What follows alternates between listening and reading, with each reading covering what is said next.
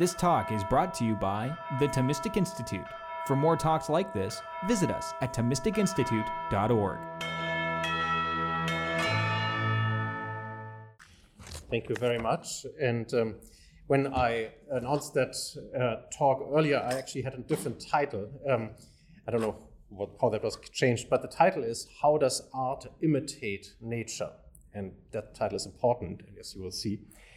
Um, and it is a bit of a complex topic, and I was wondering how am, am I going to put this together in one talk, but I'll try. And some uh, spots may be a bit more abstract, but there will be examples, and hopefully that will come together at that point.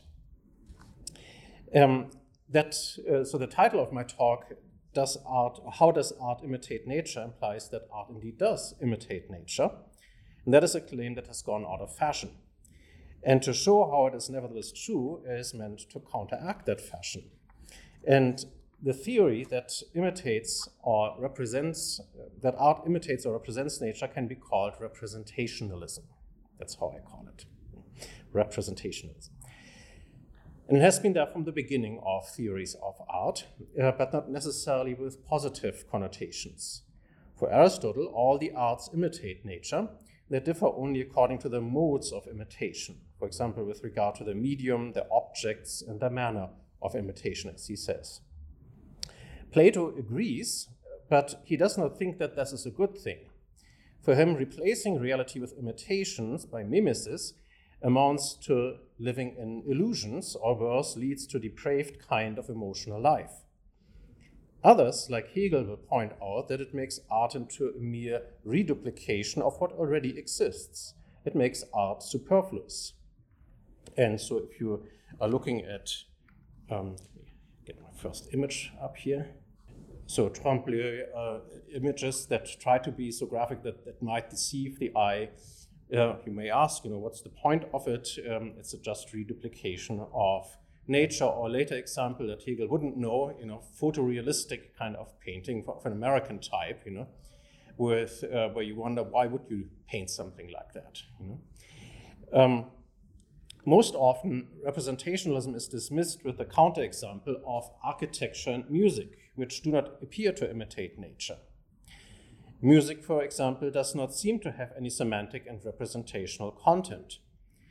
In the words of the Thomist Etienne Gilson, we cannot say father or mother or filial love in music. Musicians themselves sometimes even make music's abstractness into a badge of honor. Thinking or imagining things when listening to music seems to be characteristic of mere amateurs. And while Enlightenment thinkers such as Kant and Voltaire thought of music as rather silly because it seemed to lack cognitive content, for others, Music became proudly autonomous as absolute music precisely because it seemed to lack such cognitive content. For German Romantic thinkers, music was thus emancipated from the educational value or social usefulness that the Enlightenment found lacking in music. But for the Romantics, this did not make music uh, silly, but rather more sublime absolute music meant that it was music about the absolute. And it is also at this time, that the time of German Romanticism, that another theory of art developed, which can be called expressivism, not to be confused with expressionism. In expressivism, art is not about some object out there that is to be represented, but about the subject, the artist, who expresses his own mind in a work of art, just as one would expect, for example, for a composer of music.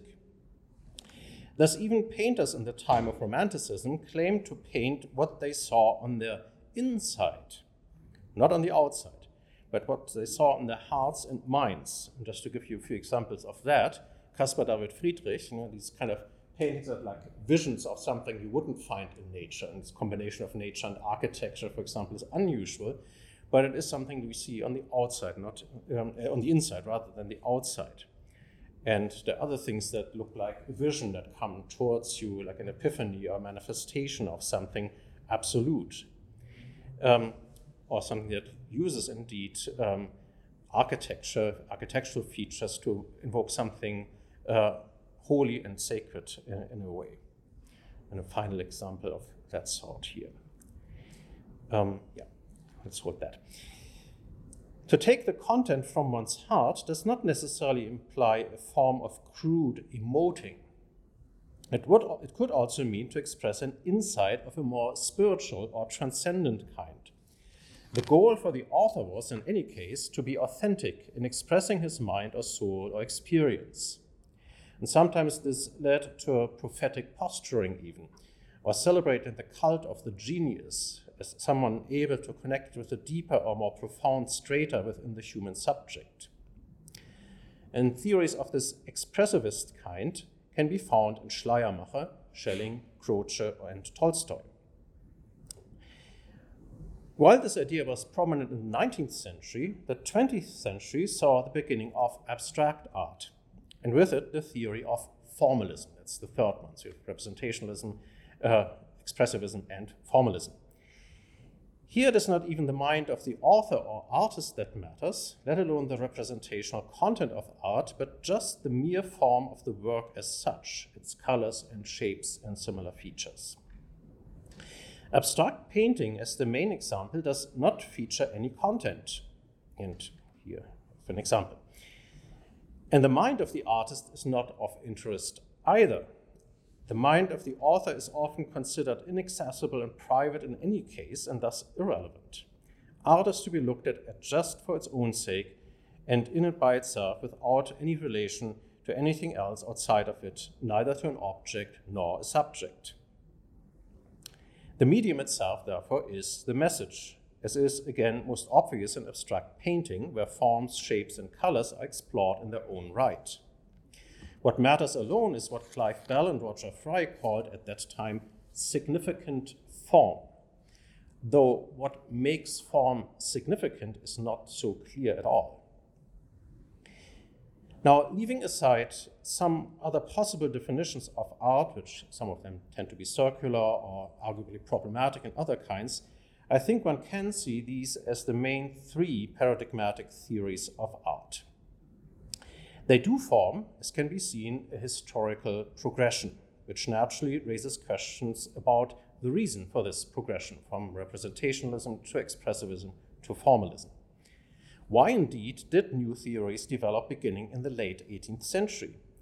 Why is representationalism rejected at that time, at that time, but not earlier? One of my historical claims would be that representationalism is not rejected for some logical or aesthetical reason, but because for the modern mind, reality itself has ceased to be the locus of meaning and intelligibility.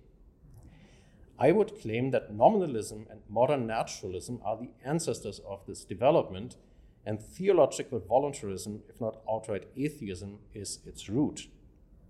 If there is no intelligibility to reality, if the world at large is not imbued with a meaning that uh, by what a creator had in mind when making it, then nature becomes meaningless moving matter. Or worse, as an evolution theory, cruel and red in tooth and claw. And the question then arises why would anyone want to look at such a thing or delight in it? Why would we, in our art, imitate something that we consider meaningless and unintelligibly cruel? If, on the other hand, we can show that art always imitates nature, whether consciously or not, then this may indicate that nature is indeed worth representing. Why, for example, do environmentalist artists who try to articulate something about this nature by extending some of its features find it worth doing so? Here's another famous example, the Jetty Spiral. Um, the answer to that aesthetical question would necessarily lead us to a larger metaphysical claim beyond art. And the claim may ultimately even include the existence of God himself. And that is why I would say that topic is important. My proposal, however, is not simple. It does not seek to exclude the other proposals, so representationalism as opposed to the other ones. They have their proper place. Representationalism is indeed not the whole story, and I think we can learn this from modern developments. Expressivism and formalism do have their proper role as well, and only together do these theories make sense of art. Now, the way to show that is uh, to sh- uh, how to show that they belong together is to make a yet more controversial claim, perhaps, namely that art is like a language, even if in a somewhat broader sense of the term. Since language is about some, something, it speaks of something, representationalism seems to be implied. Language is the making of meaning, and that can be said of art too, and I think it has been said by John Haldane here at Baylor when he was here. Um, and I think that is quite right. But a making of meaning is indeed something like a language. But this approach of art language includes the other theories as well as one can see if one understands language with Aristotle and St. Thomas Aquinas. Famously, Aristotle develops in Peri Hermeneias, and St. Thomas comments on what has been called the semantic triangle. And without going into details about that, the features that concern us here are the words that the words of our language do not typically mean or present objects out in the world all by themselves. So we can have words, words, and you have objects. But how are they related? Well, just looking at the word will not tell you that. If you don't know German, if you hear the word Baum, you will not know that it refers to a tree. That's why you have to learn German. Only then will you have an object in mind and that tree that it refers to.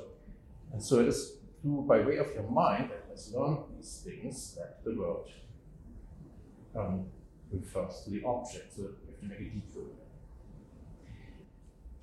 Um, but it is, in any case, the mind that gives words the meaning in the first place. It is not primarily language and words that represent things, but the mind. Nobody has to learn that he has a tree in mind when thinking about a tree. Is intrinsic to the mind to mean what it thinks about or perceives. Language or words only borrow the feature of meaning, of being meaningful, from the mind. So, in a way, this relationship is the primary one, and that is borrowed by the relationship between uh, language and reality.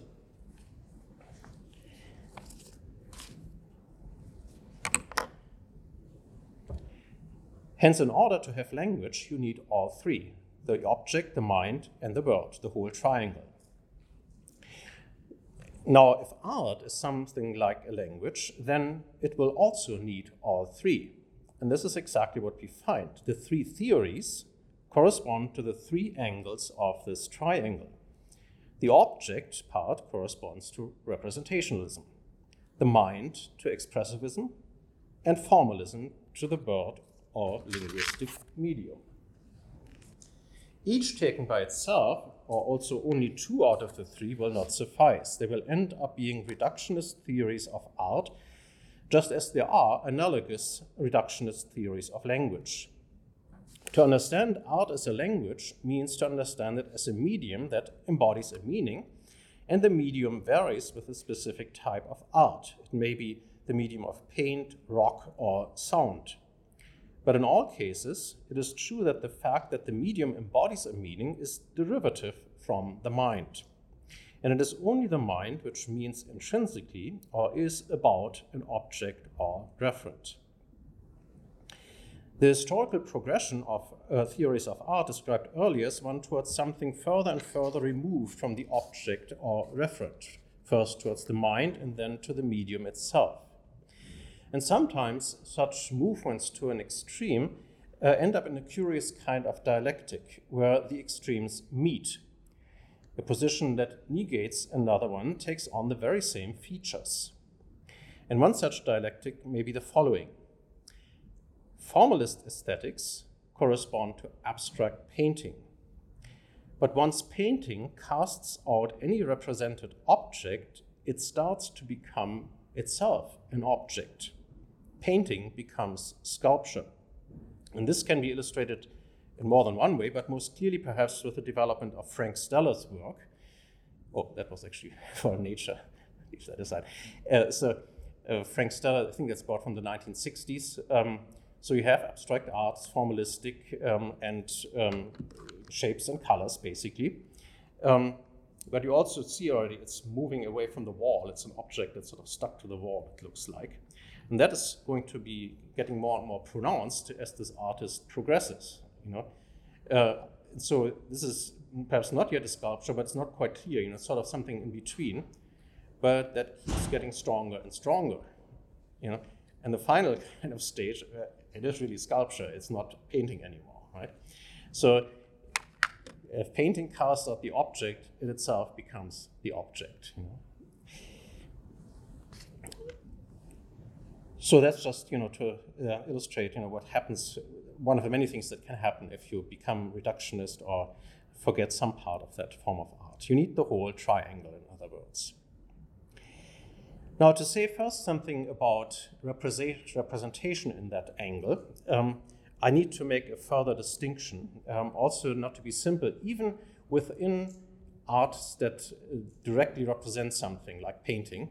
Um, one has to distinguish various kinds of things that are being imitated, and all of them are forms of nature. And I'm talking about three different kinds of nature. And uh, I'll give you a brief abstract kind of overview and then illustrate it with some examples, and hopefully that will become clear the latest then. What I will call first nature refers roughly to what Aristotle would call the substantial form, form or nature of a particular thing, that which makes it the kind of thing that it is, its particular way of participating in being. It is whatever something is in and by itself. This is the way in which we talk, for example, the nature of an apple or of hydrogen or of a shark. What I will call second nature is what can simply be understood in our ordinary language sense of second nature. It is something that we acquire as a habit, something that, as we say, becomes second nature to us. This is largely the realm of culture. Everything has a first nature, but perhaps only human beings have culture or cultural habits that become second nature. For human beings, it is natural to have culture, it is part of our nature. But it, some, it is something that we do not have automatically. Culture does not come to us by nature in the same sense in which an animal has predetermined instincts. We have culture by developing things and forms of behavior that go beyond our first nature, yet use the very faculties with which our first nature equips us by imitating, explicating, and expanding these faculties languages, fashions, social roles, institutions, clothing, and other things come to mind, but also art, music, and architecture. Hence, if the arts imitate second nature, then they are in a peculiar way, way themselves part of what they imitate.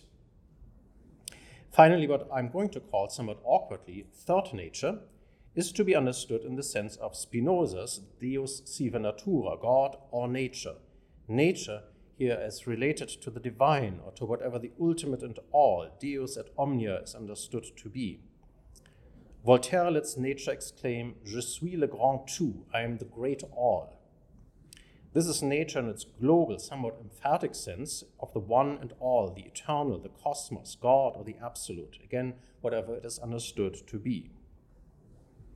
Now, art imitates nature in all three senses whether it knows it or not, so at least I claim. And let me illustrate this with an unlikely candidate with architecture. Every house is part of our second nature. As such, it imitates our first nature in its very basic operations and functions which it serves. For a house, too, is like an organism in which electricity takes the place of the nervous system, the toilets, the place of digestion, libraries and studies, the place of the brain, windows and air conditioning, the place of lungs and breathing. And some architects now like to display all this even very prominently, as in the Centre Pompidou in Paris, for example. So they're aware of that and just want to say, well, why do we hide that? You know, why don't we just put it out there? Or the skeleton, you know, I mean, the, you, you, see the uh, frame of the building. Windows, furthermore, take the place of the eyes, which have in turn often been called the windows of the soul. Windows, together with doors, are the place of looking in and out, of encountering others, and of turning a face towards them. Hence, buildings have faces, facades, we call them. They have a physiognomy. Oh, this is more Centre Pompidou. So here, this is how St. Peter's in Rome turns its face towards you. You encounter it. It's its countenance. You know? Just to give you another example. So buildings have that. But, you know, um, this very same Centre Pompidou I just showed you, you know, seems to refuse that, you know. It refuses that encounter, and you desperately go around and try to find a legible face, you know, and you don't. You know? Uh, but that itself, that refusal, I think, illustrates that it intrinsically is doing that, and we're looking for it. Quite obviously, architecture will imitate second nature in reflecting the culture of its age, climate, country, or particular social locations or functions in a city. Place de Vosges in Paris, and we could talk about the early absolutist age and how it is reflected in that. And yeah, and then finally, third nature. Some houses may have little prayer corners. Herrgottswinkel, they call that in the Black Forest, and Heidegger writes about that. And this is an example of such a thing, or maybe more what Heidegger knew uh, was this kind of places where you have crucifix and so forth. So there is there's God there in that house, and that's uh, something we expect, I think, in some sense, in a house too. But even if you don't have that, um, there is the hearth and the kitchen in the house. And that is not just about food and eating, but also for the intimation of third nature. The hearth has always been a place for praying and offering thanks to God, as in ancient Rome. It's a place for the household gods, like the Penates. And all of these things could be uh, illustrated much further. Ultimate things can be invoked even in the bedroom, which is a place not only for sleep, but also for begetting and giving birth, as well as for death, a place for keeping prayer vigil at the bedside of the deceased. And hence we speak of the death bed. And sleep has always been seen as an image of death. And that is true for just ordinary houses. I could have much easier illustrated it, of course, by showing you a cathedral or something where it's very obvious, and different uh, cases emphasize different aspects, first, second, or third nature, but I think they're always all of them there. But of course, you know, I mean, the Hagia Sophia gives you the sense of God and all. I mean, this is emphatically embracing a whole kind of world, really, that you are entering into. And cupolas are typically features of that, but sometimes also spires or things that have a higher kind of elevation. Uh, but even in non-Christian contexts, so Chinese uh, um, uh, temples with a vault of heaven, you know, it's always the vault. Um, the heavens, the skies, are intimations of the third nature, and they are taken up by uh, architecture here. Yeah, and to move to um, painting. Let me give you three examples here. In a still life, we may very straightforwardly observe the depiction of things in their basic nature, whether biological or inorganic. There are olives and nuts. So olives maybe these are oysters, I think. Here the nuts. So organic kind of things. Um, but also, um, the painter obviously takes pride in his ability to display the physical nature of metal, glass, and uh, liquid. Second nature can be seen in the style of the vessels, perhaps not so pronounced in this picture, but it is there. And third nature, you may wonder where that comes in, but uh, I think in this kind of painting, it can often be indicated by the transitoriness of life, and sometimes you have actually broken glass to uh, illustrate that. And sometimes uh, I think of these kind of memento mori kind of pictures, you know, um, vanitas pictures where you are thinking of death, you know, that means also the meaning of life. But even here, I think, um, here it's not so obvious, but I think Gilson is actually right when he points out what is depicted here is the silent act of existence itself. And that this is actually the true topic of this painting.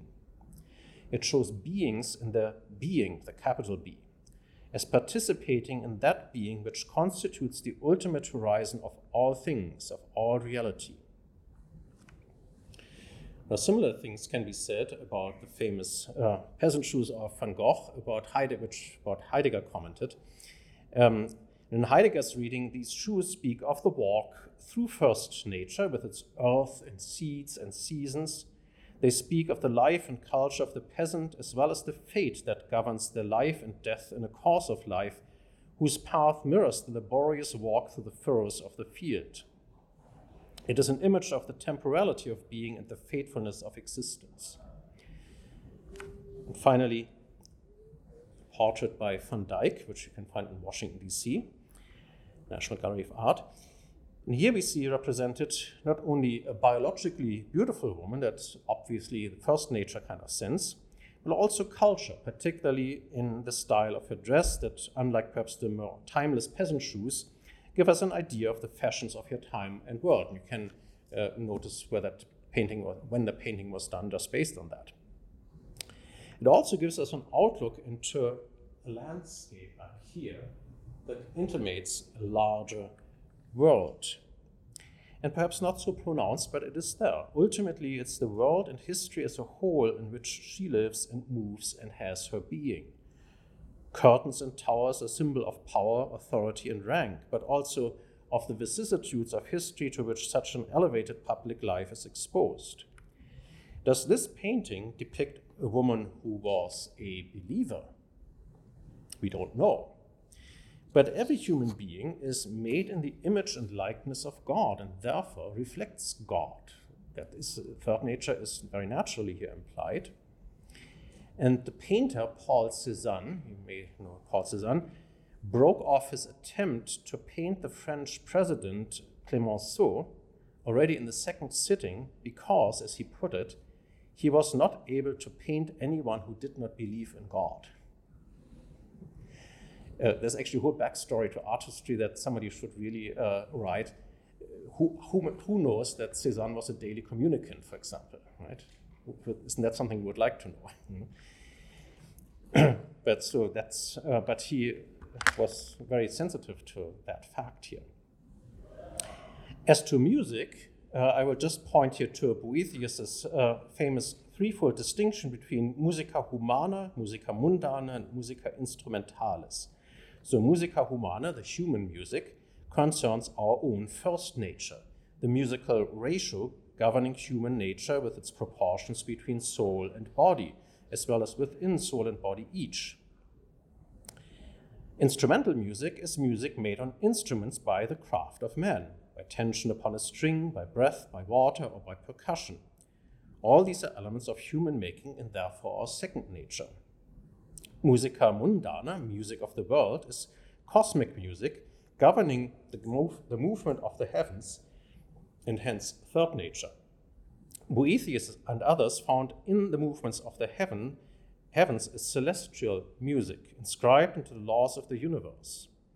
Today we would rather talk, um, but analogously so, about the overtone series inscribed into the laws of physics. And that is something that governs all of physical reality. So that's the third sense of the natures. Much more could and would need to be said about all of these, but even in contemporary thought and music, all these aspirations could be shown to be present. As to a third nature, we can quote as a witness Gustav Mahler, who said, A symphony must be like the world, it must contain everything. Similar things can be found in literature, which I'll not discuss at this point. When, for example, Flannery O'Connor says, the serious fiction writer always writes about the whole world, no matter how limited his particular scene. Or Victor Hugo in Les Miserables, this book is a drama whose leading personage is the infinite. I think that is, uh, he means it. And I think that is true. Now, all of this is still not the whole story this is almost still preparatory for what I want to say. Uh, it is an, important part, though. Um, for the imitation of nature happens not only within the angle of representation. Again, we shouldn't forget there are three angles, and all of them have its uh, imitate nature in a peculiar kind of way. And I will refrain from talking about the medium or pure form in this lecture because that would require us to look extendedly at each art form. But as to the mind angle, there are some things to note about our natures as authors and makers of art, and how in this, too, art is an imitation of all three natures, as I just uh, explained. Our first nature is perceiving minds, our second nature is makers of tools and arts, and thirdly, how we imitate God in doing so. Art as imitation of nature has to do with our own nature in particular because art is specific to us. Neither God, nor angels, nor animals make art. Only we do. Let me explain. Philosophers are notoriously perplexed by the question of how to define art. But as Mary Mothersill has pointed out, it seems to be fairly undisputed that art is a form of making. Of course, skeptics will immediately try to find counterexamples, perhaps pointing yet again to Marcel Duchamp's infamous fountain. Oh, okay, here you have to. I wanted to give you one painting at least that has clearly thought nature implications. Right? But no, uh, sorry from the sublime to the ridiculous here, but uh, so you probably have all seen that before because it's constantly being quoted. You know, the fountain is a urinal indeed. Um, and this urinal is factory made, that is ready made. That's how he calls it, ready mades. Hence, not made by an artist. So that seems like a counterexample. And yet, we do, after all, regard it as a work by Duchamp, because it is he who put it up in an exhibition. And in doing so, he made something after all, for he made a point, whatever it is supposed to be. And I think one can even go further on trying to explain that. But I think that's not necessarily a counterexample, in other words. Earlier, we had said that art is like a language, the making of meaning. So, naturally and a fortiori, making is included in our definition of art. It is a form of making. Making is the proximate genus of the definition, whatever further specifications are needed to make the definition complete. The first thing to notice about this is that by this definition, art must be yet another way of imitating third nature. In making, we imitate God Himself, for God Himself is a maker. And one of the things He made is us. And since He made us in His image and likeness, this must include being a maker in our own right. This does not, however, I hasten to say, mean that God is in the same genus as we are. That's a no no. Namely, the genus or class of all things that are makers. For there is still a difference. As we have already seen in a number of ways, we imitate the natures of things that God has made, including our own. That is what making means for us. But God not only makes, he creates. And this means that God does not imitate any pre existing nature because there is nothing that pre exists creation that he could use as a model. The only thing that pre exists creation is himself. God in making imitates only third nature, namely himself. God is rightly an expressivist, in that, in creating, he is expressing only his own nature. And perhaps you know, it indicates that pure expressivism is a bit preposterous. it tries to be like God in that. Um, and that is, of course, why we find nature worth imitating and an expression not just of God's design, but of God Himself. Nature is able to be imitated by art only because it itself was understood by analogy to art in the first place, namely God's art. That is what my teacher Robert Spaemann said. Can this making be understood further? Thomas Aquinas defines making as the recta ratio factibilium, the right reason of what can be made. It is to be distinguished from the recta ratio agibilium, the right reason uh, of what can be done, which concerns not art but morality. So, going from the top down. So, there is, um, first of all, the, uh, for speculative intellect, what we can know the right reason of what can be understood. This is pure theory. When it comes to practical things and the way the intellect is involved in practical knowledge and practical knowing what should be done, there's first of all what we do. doing something is not yet making, but it is things like behavior, moral action, and it is governed by a form of reason too, and it aims at the good of man. That's what Aristotle calls praxis. And it's governed by prudence, especially, it's a moral virtue. But then uh, you have also the recta ratio factibilium, and that is the, um, where am I here? Uh, let me just explain it here. Uh, so the right reason of what can be made, and that is um, one can say artistic activity, but one has to be careful. The term ars here in Latin means both utilitarian kind of forms of making, making you know um, record player or motorcycle or something like that, or a piece of art, sculpture or something else. But all of these would be falling under poiesis, where you have a product that is being made. And the rest I'll talk about in a moment. All of these form a kind of hierarchy or sequence which helps to understand the place of art and making of art and making within the field of human activity. What we can see here are several things. First, that art is not mere thought, even though some authors have thought that. So, for example, Plotinus or Friedrich Daniel Schleiermacher they considered the true work of art just the conception in the mind of the artist. And modern conceptual artists uh, um, thought something very similar here. Um, but here the making, the making would be missing. What is true about this is that making is indeed preceded by knowing. It is not a blind process, not an emanation of natural forces, or something as in animals that make something like a nest or honeycomb by mere instinct. And that would be just derived from always the same old nature. It would not create anything new. There would be no new insight based on which you make a new form of art. Nor would it depend on free choice as it does in us.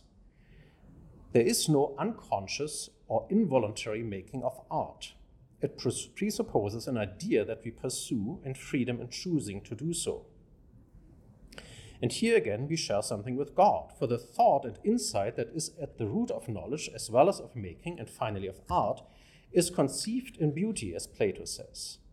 Thoughts are conceived, which means that they are begotten and not made, as it says in the Creed about the divine logos, the divine thought or concept. And it is only subsequently that through this divine word all things are made and not begotten. All making, just as all thinking, is consequent upon begetting. That is true for us and for God. And once more, therefore, we imitate third nature in the very act of making art. But the thought that is so conceived is not yet making. The artist, artistic concept needs to be expressed, and in expressing it, we make something in a physical medium. However, here we need some further distinctions. Not all physical expression is art or making. Some of it is also simply doing, as I just earlier, which is subject to the recta ratio agibilium and ruled by morality and ethical convictions. These regulate lived life and forms of activity that are a necessary context for our further acts of making. But they are not themselves acts of making even though acting and doing are also a physical expression of an interior state. Think of spontaneous expressions of joy in dancing. For someone like Schleiermacher, this is indeed a paradigm case of art. But I don't think that's quite right, because dancing is a doing, not a making. To speak with Aristotle, it is a praxis and not a poiesis. I can dance, I can have a conversation, but it's not a form of making, let alone of art. Putting on a ballet, on the other hand, is art, just as writing a dialogue can be a form of art. Unlike dancing, staging ballet is the making of something, it has an identifiable product. One more distinction is needed, however. For we make not only art, we write not only dramas, but also newspaper articles. We make not only sculptures, but also chairs and spacecrafts. This is a making of utilitarian objects of means to further ends. It is the making of tools for further purposes. And this is not just another kind of making besides that of fine arts. as we call them. Rather, it is a making that is a necessary precondition for the making of the fine arts. And this may be a claim that is peculiar to what I'm proposing. I've not heard anybody else saying that. The Greeks called both the making of tools or technology and the making of art by the same term, techne. That's where we get technology from. And in ars, in Latin ars, I just said that's where we get art from. And we therefore sometimes try to make a distinction by talking about fine arts, the arts of the beautiful. Art, in our sense, is the making of beautiful things. And there is truth in that, but it is not sufficient. Making conversation can be beautiful as well, and some chairs are beautiful too, but that may be accidental to them, and it does not make them into fine art. Here then is my proposal. Art is a second order form of making one in which our utilitarian making becomes itself the concern of a further insight. We will illustrate this in a moment, but I want to note first that this does indeed have to do with beauty as well, though in a different sense. For Aquinas, beauty is the combination of the two transcendentals of the good and the true. Now, if I'm right, then we are dealing in art with a second order combination of the good with the true. Namely, insofar as the utilitarian pursuit of the good by our tools becomes itself the object of a further renewed cognitive concern, a concern for a truth about it. And therefore, it satisfies as such the definitions of the arts of the beautiful. There's a simple way of illustrating what I have in mind. Tool use is not unique to humans. Animals make tools such as nests, honeycombs, and spiderwebs. Some of them have even learned to use new tools beyond mere instinctual behavior. A chimpanzee, for example, can learn how to use a stick to get to bananas. This is actually from 1916 or something very early. People have always tried to look at that. Um, um, now, let us say an anthropologist in a jungle comes across a bunch of sticks. How does he know whether these are tools used by an ape or by a human being? The answer is there's one thing that only human beings do only they decorate their tools. Even if quite simply. What does that mean? It means that the tool has become a focus of attention in its own right. The means have become an end, a thing in it by itself, as if it had a first nature of its own, independently from us. With that, it ceases to be a mere tool. Ordinary tools are what they are, only dependent on our purposes. They embody our purposes. They embody, for example, the desire for a banana. They relate us, the subjects, to the object of our desire, to that banana. They embody our intention. But in our tool use, this is not the focus. The focus is on the banana, just as for the ape. On the other hand, no chimpanzee is interested in the stick independently from the banana or the coconut or whatever else it is. But we are. Studies show that, unlike apes, human children are curious to learn how to use tools even independently from any goal that they may want to achieve which illustrates an insight of Aristotle, who says that we are the most imitative of all animals. Ch- children imitate the use of tools independently from any other benefit, but rather in a disinterested way. And it is this kind of imitation which is constitutive of art, or so I want to suggest. It is a second order making which does not just conclude the sequence of right reason, but reflects back on it. Another tool something like this. So you have subject, and the subject is an insight, and it can lead to an action and then to making, and then you have art. And that's not just about the thing out here, but reflecting back on the whole sequence. First on making it su- uh, such, but also on the whole sequence, I think. And um, well, we can come back to that later too, but um, that may suffice for, for the moment. Why do only human beings make art? because we are not only aware of subjects as animals are, we are also aware of ourselves as subjects in our relationship to the object. We reflect on that relationship and know ourselves as subjects in distinction from the objects. We have a mind that does not only know, but knows that it knows, a mind that is aware of its awareness, a mind that is self conscious. And art does precisely that, as I will show in a moment. It makes appear how things appear to us. It discloses to us how the world is disclosed to us, and thereby makes our being in the world thematic. It is not a mere illusion or virtual reality. It is not a mere appearance, but an appearance as an appearance. When we dream that we dream, then we are awake.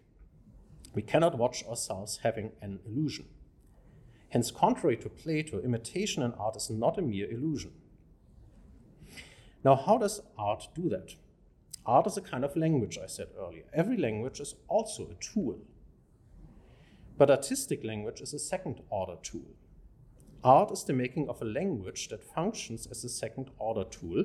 It is a tool about tools. Now, utilitarian tools of the first order sort are of two kinds. Um, yeah, here we are again practical and theoretical. So, tools in the normal sense, you know, extensions of our arms and so forth are tools that what I have in mind here, but they're also theoretical tools, and language and image uh, falls into that category. And the different forms of art will then, so let's say, relate to one or the other. Painting, literature, and sculpture are second order making of the theoretical kind, architecture and music of the practical kind.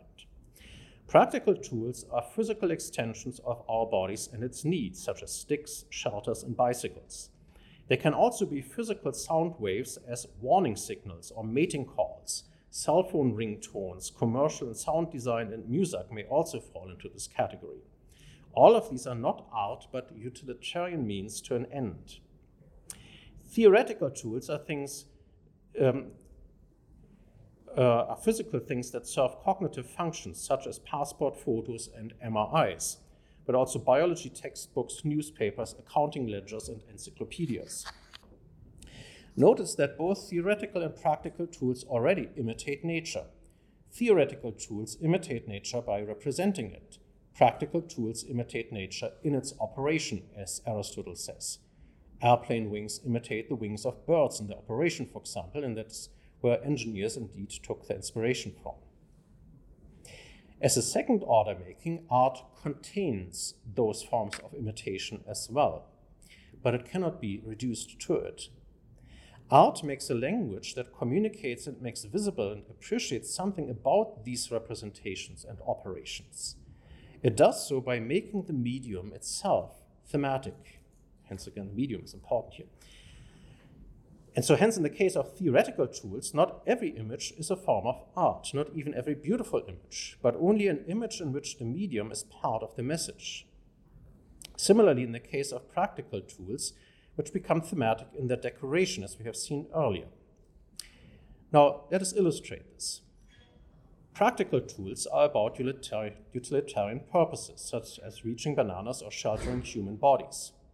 In the latter case, we build a house. But that is not yet architecture. As Henry Thoreau points out in Walden, here's Henry Thoreau in Walden, the, um, at the lake there, um, a toolbox would suffice as a place to sleep and it would have the additional utility that one can carry it around as well. He is the first modernist in architecture. But architecture is not just about utility as modernism seemed to think. If, as they say, say, form follows function, then a toolbox may be enough. But then the essential difference of art is left out. Architecture becomes indeed a utilitarian machine, as Le Corbusier envisions it for his industrial cities in which he thought, you know, houses should be built like cars in a serial kind of fashion, and you can order uh, the house that way. and um, this is how that looks like, and it's in Germany actually. Um, the 20th century polemic against ornament in architecture is a polemic against the very character of architecture as art. So if you, we uh, decorate tools, we would expect to do that for a tool like a house as well. And if you deny that, then you're reducing it back to a first order tool. Take a simple example like a wall. The Berlin Wall, for example. The Berlin Wall made no attempt at being a piece of architecture. It was a, matter of mere utility. Something to keep people in communist East Germany.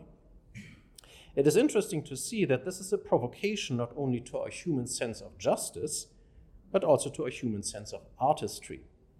Graffiti respond to both of these senses at once. To look for something better, we do not have to go to the great masterworks of architecture. An older railway wall in London will do as well.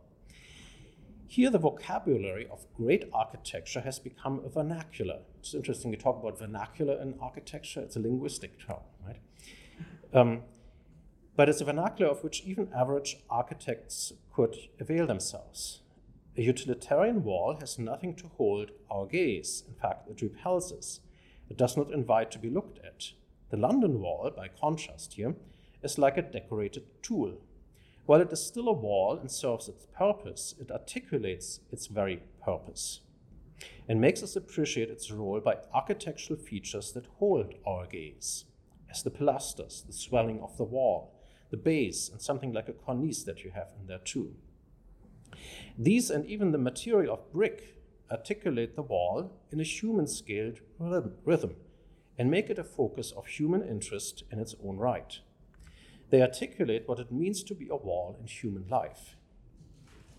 Similar things can be said about staircases that serve the purpose of ascending from one level to the next. This is the Petit Trianon in the um, Park of Versailles. In true architecture, the deeper meaning of what it means to ascend is articulated and appreciated and celebrated even. While a purely utilitarian conception of the same is outrightly dehumanizing. This is Le Corbusier, a different view of the same. It may not be immediately obviously that something similar can be said about music. But sounds in ordinary life do serve utilitarian functions as well. The, the operations that they serve often have to do with attention getting. A scream of pain from a child gets the mother's attention. The mother's lullaby or cooing sounds in turn calm the child. Evolutionary aesthetics will highlight the features of warning calls for survival as well as bird songs for getting a mate and propagating one's genes. Some of these functions are manipulative and are extended in human technology like sound design for advertisement or music for, to modulate people's moods and behaviors. Here, in this case, actually, sounds function not only when they do not get our attention. Paying attention to elevator music would be maddening. It is not meant to be aesthetic, but anesthetic. Cell phone ringtones, doorbells, and alarm clocks, in turn, may use this maddening effect precisely to get your attention simply because you want to make it stop. In all of these ways, they are first order tools, not music in the sense of art. Art is exactly something that makes you want to pay attention, not for the sake of ulterior or extrinsic ends, but for its own sake. Imagine again a screaming baby. A baby will typically emit sounds that are whining, gliding up and down an undifferentiated slope of pitches, as the baby will not stay on one pitch. Now let us imagine that in the midst of all the wailing, a child would suddenly stop and hold the tone on one identifiable pitch. The child might start to listen with fascination to that one identifiable tone it is producing. That is the beginning of music. The child has started to pay attention to the tool or signal itself. It has made the means into an end. In time, the child might learn how to make simple flutes or other instruments to produce such pitches. Typically, it will also begin to decorate these tools as well. But as to the music itself, it does not make us think of any further purpose, nor even of the physical causes that produced it. The notes have become something in their own right. What matters are the relations of the tones within the musical piece, not the relation to external causes and purposes, just as the relations of the parts of the London Railway Wall became a point of interest, independently from the function that the wall serves. In both cases, both architecture and music will still retain elements of their primary purposes of gravity and functional structure in architecture, emotional tones and affectivity in music. But at the same time, we have started to pay, to pay attention to the medium and tool for its own sake. The primary expressions and functions are, so to speak, in quotation marks. They are mentioned, not used. They are exemplified, as Nelson Goodman might say. They are listened to rather than followed. That is why we do not rush on the stage to console the soprano over her woes. we don't think of it as a signal for something real, but we listen to it in its own way. How about the theoretical tools and their respective arts? And I'm running short of time here. But uh, consider a painting or a drawing. This is by Adolf Menzel, 19th century painter and drawing. Um, what do we see if we look at that? We see a woman. But is that all we see? No, we also see the brush or pencil strokes. Can I zoom in on? No. I better don't. If you would focus, well, let's hold that. So you also see the brush or pencil strokes, the shapes and forms that are used to make her visible. In other words, we see the medium. And we must see both together at once. For that is itself part of what we appreciate in art. Our interest is not in the woman alone, but in how the artist achieved making her present to us. To appreciate art means to appreciate both of these things together. The twofold, as Richard Wollheim has called it, I think that's a good term. If all that we see is the woman, then we do not see a work of art. We do not see a painting at all, but we are having an illusion. It would be like a deception, or living in the matrix, or virtual reality simulation. What if, on the other hand, we only see the brush strokes, or other features that account for the medium um, or how something is represented, forms, colors, and other features. Then we would have an abstract painting, perhaps. Um, again, I cannot zero in, but if you would zero in on some of these brush strokes just on, them, on their own, or in the second tier, something like that, you could actually think you're looking at an abstract painting, right? because you're losing sight of the content here. But perhaps, um, so you may think it's an abstract painting, you know, and in fact, you know, there are people reflecting even on that by painting brush strokes. But let me go back to this. So, um, but you would not perhaps even see that if you just see colors and shapes without significance. Something would see something like wallpaper or patterns of a necktie, as Kandinsky suggested and he was aware of what he was doing and what, how that could be problematic.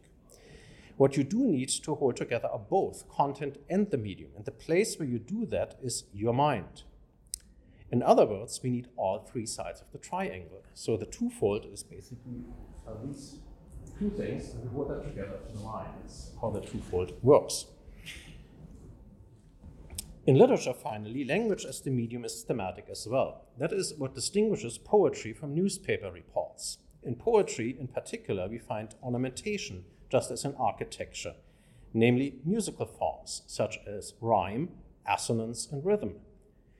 And it is worth recalling that before the advent of modern, the modern prose novel, uh, almost all literature had such features.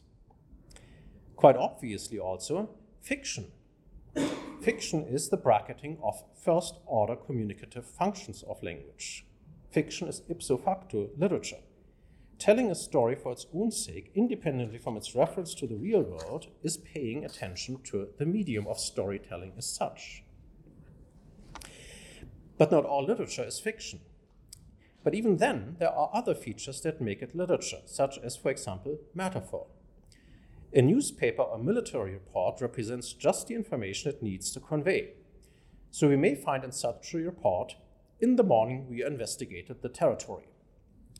By contrast, in Homer's, Homer's Odyssey, we read, When the child of morning, rosy fingered dawn appeared, we admired the island and, island and wandered all over it. This metaphorical representation of dawn does not mean that dawn literally is a child or has fingers though something about it is expressed in that comparison. But two things happen in this use of metaphor namely, that the content appears and that the medium appears. It is another twofold. The content appears because dawn itself appears, as we are induced to use our imagination by the comparison, It brings before our inner eye the thing itself, as Hegel observed about metaphor. But it also makes the medium of language itself appear. That is, the way in which something is represented, because it is a quasi ornamental way of speaking. It is an elevated form of speech and something to admire and appreciate in Homer. Hence, it is something that can never be replaced by a paraphrase that just gives the content. That would lose the twofold. Literature is language even in an ordinary sense of the word, but as literature, it is also a language about language, a meta language of sorts.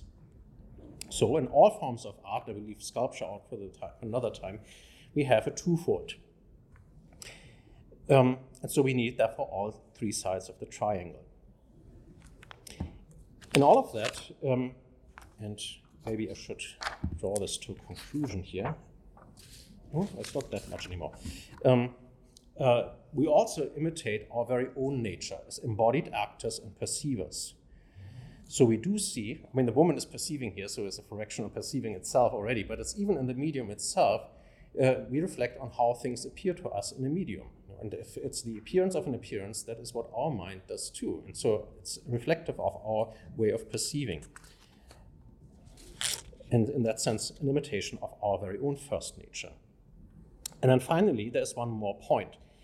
In making utilitarian means into an end in themselves, in making tools an object of contemplation and canceling their function so as to pay attention to them, art also imitates third nature. And had some, said something already, but just to finish that, to begin with, in abstracting from extrinsic utilitarian purposes, art provides a disinterested pleasure, as Kant rightly pointed out.